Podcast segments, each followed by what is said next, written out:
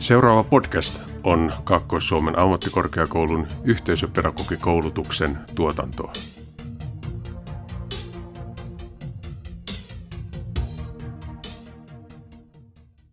Seuraavat hetket meidän kanssamme on kuin suosikki päihde addiktille. Sitä saa harvoin, mutta makuun päässeenä siitä ei pääse eroon. Euforinen tunne, jonka kohta saatte takaraivoonne, muistuu ja pysyy siellä ikuisesti.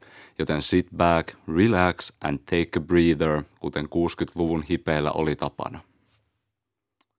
Studiossa tänään on Mikko, Tiitus. ja Tanja. Ja me ollaan kolmannen vuoden yhteisöpedagogi-opiskelijoita Kaakkois-Suomen ammattikorkeakoulussa. Tervetuloa kuuntelemaan podcastia Nuorisoku- Nuorisokulttuurit ja nuoruuden ilmiöt kurssilta. Ja me kerrotaan teille 50-70-luvun musiikista, sen alakulttuureista sekä sen vaikutuksista nuorisokulttuuriin. No niin, arvon kanssa puhujat. Aloitetaan ihan sillä, että minkälainen suhde teillä on musiikkiin? Öö, mä voin vaikka aloittaa. Eli mulla musiikki on ollut suuressa osassa koko elämän. Et ihan pienestä asti on kuunnellut musiikkia ja tykännyt soittaa ja laulaa. Ja se on ollut lähellä sydäntä ja semmoinen tapa ilmaista itseään, koska välttämättä en itse ole ollut mikään paras ihminen ilmaisemaan itseäni sellainen verbaalisti, niin sitten kun löytää jonkun biisin, joka puhuu puolestaan, niin se on kyllä se on mahtavaa. Joo, no mulla on semmoinen, että silloin kun mun motivaatio on kuin etanalla keskellä valtatietä, niin mä use, usein laitan musiikkia, joka sitten auttaa piristää. Että mä voisin melkein sanoa, että sillä on maaginen vaikutus olotilaan. Musiikilla on myös keskeinen asia arkielämässä, että ilman sitä ei kyllä pärjää päivissä. Jos mä haluan vaikka siivota tai muuta, niin kyllä mulla on aina musiikkia siellä taustalla piristämässä ja tuomassa motivaatio siihen. Ja sitten jos on niinku surullinen fiilis tai alakuloinen fiilis, niin kyllä sitten semmoiset surulliset ja niinku vähän synkemmät biisit auttaa siinä, että tulee parempi fiilis loppujen lopuksi. Tietää, että muillakin on ollut joskus vaikeaa ja huonoa. Joo, minulle itselle musiikki taas on sellainen todella keskeinen osa mun jokapäiväistä elämää, että mä en edes muista aikaa, milloin mä olisin mennyt kokonaisen päivän ilman, että mä olisin kuullut musiikkia jossain muodossa edes. Oli se sitten radio tai oma soittolista tai pelkkä niin kuin pöydän taputus kädellä. Et tota, musiikki on mulle tapa käsitellä tunteita, mutta myös niin kuin pelkkä tapa ilmaista itseään. Ja tämän tota, aloituksen saattelemana, niin ensimmäisenä me päästään kuulemaan 50-luvusta. Mikko, take the wheel. Joo. Ennen 50-lukua nuoret seuras aika tarkasti, mitä vanhemmat pukeutuu, mitä musiikkia ne kuunteli ja arkipäiväisissäkin asioissa. Et jos vanhemmat kuunteli jotain musiikkia, nuoret kuunteli sitä. Jos vanhemmat pukeutui jollain tavalla, niin nuoret seurasi sitä sitten aika hyvin perässä. Mutta sitten 50-luvun aikaan nuorilla alkoi kehittyä omaa kulttuuria niin musiikin kuuntelussa kuin sitten pukeutumisessakin. Melkeinpä mitä vaan etsit liittyen 1950-luvun musiikkiin ja nuoriin, niin satut kyllä kohtaamaan termin rock and roll. Tämä 50-luvulla noussut genre vaikutti eniten nuorten elämään ja siihen, että mikä voisi olla se niiden oma kulttuuri muiden joukossa. Nuoret alkoi 50-luvulla muuttaa omaa elämäntyyliä ja kulttuuria pois niistä vanhemmien tavoista ja halusi kehittää jotain omaa.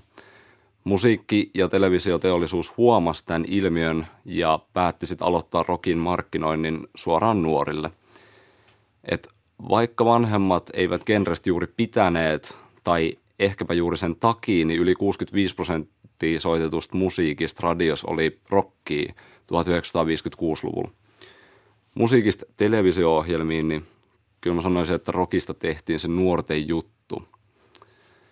Mutta mistä tämä niinku rokki itse ilmiönä nousi, niin 1900-luvun alkupuolella mustilta alkoi esiintyä uusia musiikkigenrejä, esimerkiksi bluesia, ragtimea, jazzia, gospelmusiikkia, niin rokki oli kehitys näistä genreistä semmoiseen nopeatempoiseen rumpujen paukutukseen ja sähkökitaran vinguttamiseen.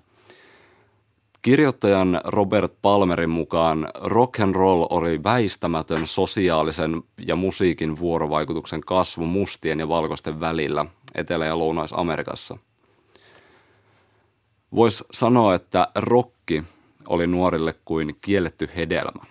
Vanhemmat eivät siitä juuri pitäneet genrenä ja jopa vähättelivät tätä.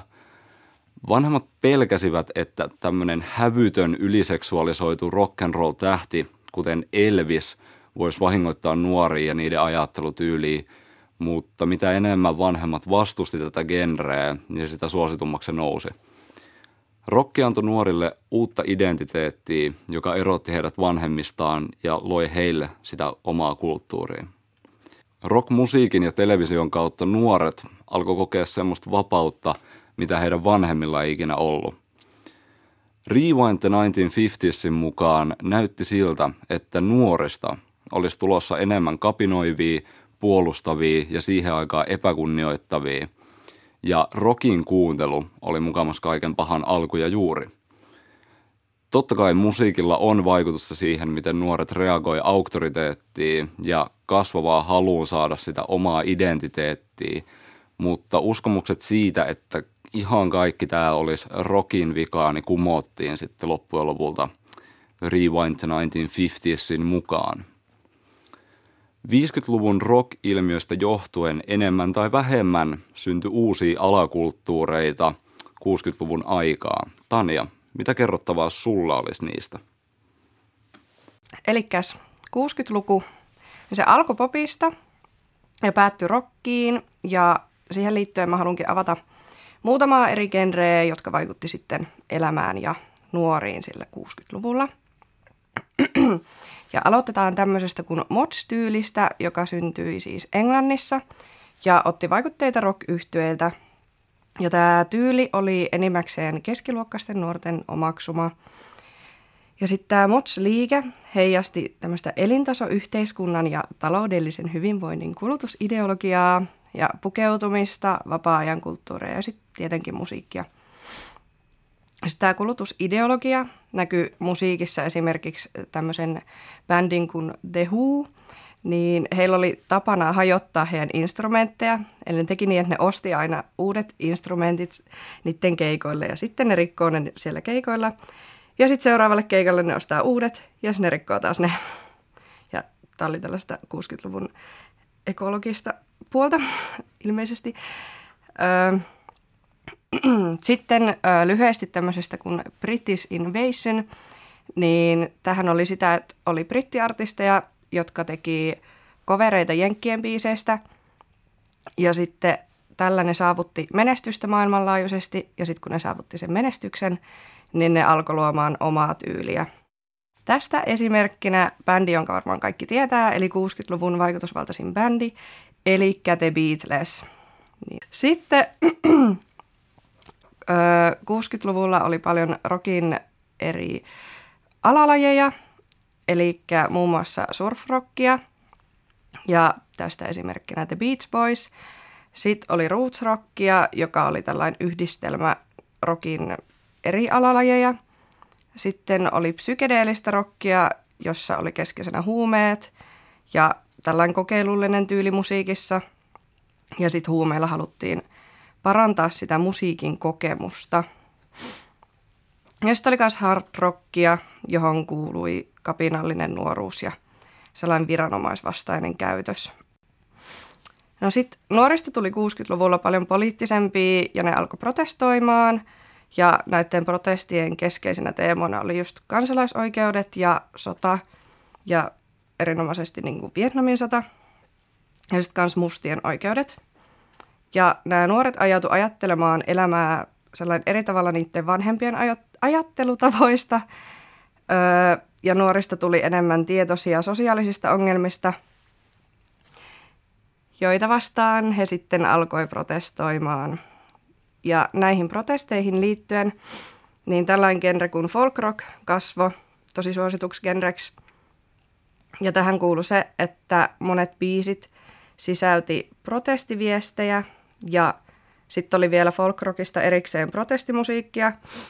Ja silloin biisit sisälsi aina jonkun sanoman, mutta sitten se ei rajoittunut siihen folkrockin melodiseen tyyliin. Ja tämän kaltainen musiikki lisäsi nuorisoon paljon tietoutta maailman tapahtumista, joka sitten edisti sitä, että nuoret lähti liittyen niihin protesteihin ja kaikki liikkeet sitten kasvoi. Folk- ja protestimusiikki oli myös molemmat yhdistettynä hippiliikkeeseen. Ja esimerkkinä protestimusiikista, mä nyt en osaa lausua tätä nimeä oikein, mutta Sam Cooke ja hänen tällainen biisi kuin A Change is Gonna Come.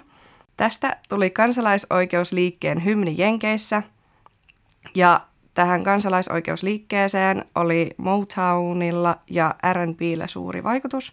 Motown Records koostui siis pääosin afrikkalais-amerikkalaisista, joiden menestys edisti integraatiota ja antoi mahdollisuuden omistaa se heidän oma menestys, joka oli siis aiemmin annettu valkoisille, jotka lauloi tätä mustien musiikkia, niin nyt ne pääs itse omistaa sen heidän menestyksensä.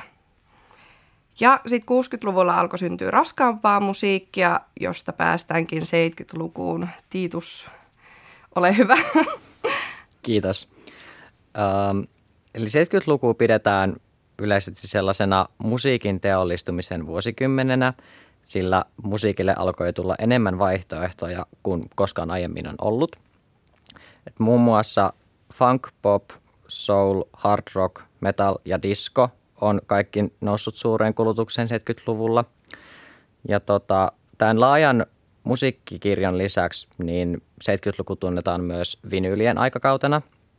Ja tämä johtui pitkälti siitä, että tässä vaiheessa lähes jokaisesta kotitaloudesta löytyi vinyylisoitin, niin täten sitä musiikkia sitten alettiin markkinoimaan ja myymään vinyylien muodossa enemmän kuin koskaan aikaisemmin. Ja luonnollisesti myös sitten nämä nuoret niin osti ostin niitä lempiartistien ja bändien musiikkia niin näillä, näiden vinyylien muodossa. Uh, ennen kunnollista niin kuin teknologiaa musiikissa käytettävät soittimet ja äänet on ollut jokseenkin yksitoikkoisia. Et siellä on ollut rummut, siellä on ollut kitaraa, siellä on ollut bassoa, mutta sitten 70-luvun teknologian vallankumouksen myötä niin esiteltiin vinopino uusia musiikkivälineitä, joiden puitteissa sit musiikista tuli kokeilevampaa kuin koskaan aikaisemmin. Ja rock and roll, niin kuin 50- ja 60-luvullakin, niin jatkoi suurena osana nuorisokulttuuria ja tämän 70-luvun keskeisiä artisteja rock and rollin saralla on ollut muun muassa David Bowie, Led Zeppelin ja Pink Floyd. Ja Led Zeppelin ja Pink Floyd, niin – Molemmat oli bändejä, joiden jäseniä koristi sellaiset pitkät tuuheat kutrit, joista sitten tuli jopa tietynlainen trendi sitten nuorten keskuudessa. Ja se osaltaan myös rikkoi sellaisia olemassa olevia sukupuolirooleja, mutta mun mielestä David Bowie on ollut ehkä sellainen oman aikansa edelläkävijä tässä asiassa. Bowie oli siitä erikoinen tyyppi, että hän toi mukanaan 70-luvulla nousuun lähteneen rennomman lähestymistavan maskuliinisuuteen ja feminiinisyyteen ja yleisesti auttoi muovaamaan ajatuksia tällaisesta sukupuolibinääristä. Davidin tekemästä musiikista alettiin käyttämään nimitystä glam rock ja hän usein esiintyi näin niin kuin vahvasti meikattuna ja hänen tapansa tuoda itteensä esille oli suuresti sellainen androgyyninen – Eli jos joku ei tiedä, mitä androgyyninen tarkoittaa, niin se on sellaista tietynlaista sukupuolettomuutta. näiden bändien ja artistien niin sanottu ulkoasu myös vahvasti sitten vaikutti näiden tota, tämän ajan nuoriin ja tätä kautta myös nuorisokulttuuriin. Jo aiemmin mä mainitsin siitä, että kuinka musiikkikenrejä nousi pilviin pimein silloin 70-luvulla – niin rock and roll laulajien lisäksi muita 70-luvun niin sanottuja ikonisia artisteja on muun muassa pop-rockin suosituksi nostanut Elton John, uh, R&B, pop ja soul-laulajana tunnettu Diana Ross, joka oli itse asiassa myös The Supremacyn laulaja ennen soolouransa, ja sitten disco-eran yksi suurimmista nimistä ruotsalaiskvartetti ABBA on myös ollut tosi kova nimi silloin 70-luvulla. Ja näiden laulajien uran aikana niin se musiikki alkoi vahvasti politisoitumaan, eli musiikissa alettiin puhumaan yhteiskunnan ongelmista ja ihmisoikeuskysymyksistä, kuten rasismista, seksismistä, naisten oikeuksista ja seksuaalivähemmistöistä. Ja nämä aiheet teki tiensä nuorten keskuuteen nimenomaan tämän musiikin muodossa. Et 70-luvun nuorissa alkoi kapinoimaan yhteiskunnassa vallinnutta valkoista heteromieskeskeistä luokkayhteiskuntaa vastaan. Ja siinä oli näin niin kuin erittäin tiivis paketti 70-luvun musiikista ja nuorisokulttuurista. Joo, siis asia, minkä mä huomasin tässä, joka on niin kuin pysynyt läpi vuosikymmenten, niin on niin kuin toi nuorten kapinointi, tai meillä oli kaikilla niin kuin tota rockia, ja sitten se oli just sellainen vihollinen vanhemmille, ja nuoret halusivat niin sitä kautta tavallaan kapioida, kapinoida. Ja sitten sellainen oma niin kuin identiteetin etsiminen. Mm. Joo, ja kans niin kuin, tavallaan se niin kuin, huomio siitä, että niin kuin vuosikymmenestä riippumatta, niin se kapinointi on ollut läsnä, että niin kuin oli sitten kyseessä 50-luvu tai jopa niin kuin nykyaika, että kyllähän niin kuin nykyäänkin niin se kapinointi on vähän niin kuin sellainen niin sanottu nuorten juttu. Mm, niinpä. Että niin kuin silloin 50-luvulla, niin tota, tota, mitäs 50-luvulla, mistä silloin kapinoitiin? Silloin oli ehkä ensimmäistä kertaa semmoinen, että, että hei, mekin ollaan nuorina olemassa. Me ei olla pelkästään meidän vanhempien peilikuvia, vaan meillä on se oma identiteetti ja me halutaan lähteä katsoa, että mikä se olisi. Ja sitten 60-luvulla nousi ehkä enemmän semmoinen nuoruuden huuma, että jee jee, kuunnellaan raskaampaa musiikkia ja pistetään paikat palasiksi, joka myös huomattavasti oli sitten myöhemmin 80-luvulla vielä enemmän läsnä. Mutta sitten 60-luvun jälkeen, niin 70-luvulla nuoret alkoi sitten pohtia sitä, että hei, tässä maailmassa on muitakin ongelmia. Että nyt me tiedetään, ketä me ollaan ja mitä meillä on, niin mitä muuta me voidaan lähteä ratkoa sitten. Joo, ja sitten niin kun tuli tuossa mieleinen kanssa, niin kun, että tässä niin kun 50-, 60-, 70-luvulla niin jokaisessa niin kun nämä kapinan aiheet on liittynyt niin kun ihmisoikeuksiin ja että siellä niin kun esiintyy tätä rasismia ja seksuaalivähemmistöjä ja näin päin pois, niin nehän on ihan ajankohtaisia aiheita vieläkin. Mm, jep. Et ihan tuossa, oliko se nyt viime vuonna, kun oli nämä BLM-protestit siellä Jenkeissä ja, ja, ja äh, vieläkin niin kun ihmiset protestoi muun muassa Pradin muodossa sitten näitä seksuaali- ja sukupuolivähemmistöjä, että kyllä se on läpi vuosikymmenten vaan sillain ollut läsnä tämä kapinointi nuorten keskuudessa. Jep, ja kun miettii, niin musiikilla on oikeasti tosi tärkeä rooli siis siinä niin kuin, just, että se tuo tietoisuutta nuorille ja että sitä kautta niin kuin pääsee ilmaisee sitä, että Niinpä. Missä mennään? Tähän loppuun me haluttaisiin vielä antaa parit biisisuositukset jokaiselta vuosikymmeneltä, mitä käytiin äsken läpi. Niin tekin pääsette sukeltaa vähän syvemmin tähän musiikin ääreen. Ja 50-luvulta niin varmaan yksi vaikuttavimmista oli Elvis Presleyin Jailhouse Rock. Ja sitten varmasti tiedätte Chuck Berryn Johnny B. Goodin, ää, jos ei ihan suoraan nimi sano mitään, niin paluu tulevaisuuteen. Siinä on ollut yksi hyvä kohtaus tästä Johnny B. Goody-kappaleesta, joka hyvin itse asiassa kuvasi siinä, kun vedettiin erittäin iso kitarasoolo tässä elokuvassa ja sen jälkeen sanottiin, että te ette tainnut olla vielä ihan valmiita tähän sen takia, kun yleisö oli tosi häkeltyneen näköinen. Kannattaa kuunnella. joo. Sitten mä haluaisin 60-luvulta ö, suositella tietenkin jotakin The Beatlesiltä, niin tällainen biisi kuin And Your Bird Can Sing. Tykkään itse todella paljon. Ja sitten tämmöiseltä bändiltä kuin Simon Garfunkel, niin Kathy's Song. Tästä pidän myös erittäin paljon, joten kuunnelkaa. Ja sitten mie 70-luvulta nostasin Abban Gimme Gimme Gimme A Man After Midnight. Ja se on tota, biisi, jonka on itse asiassa viimeksi kuullut ää, vähän vajaa viikko sitten. Et niin kuin vieläkin tota, on kovassa, kovassa kuuntelussa. Mutta tota, tällaisia nostoja me tehtiin tällä kertaa, että näihin, näihin kuviin ja tunnelmiin täältä tänään. Kyllä. Ja jos tykkäsitte podcastista, niin meidän nimet on Mikko. Tiitus. Jätania. Ja jos ette tykänneet podcastista, niin meidän nimet on Samu. Tino. Ja Inka.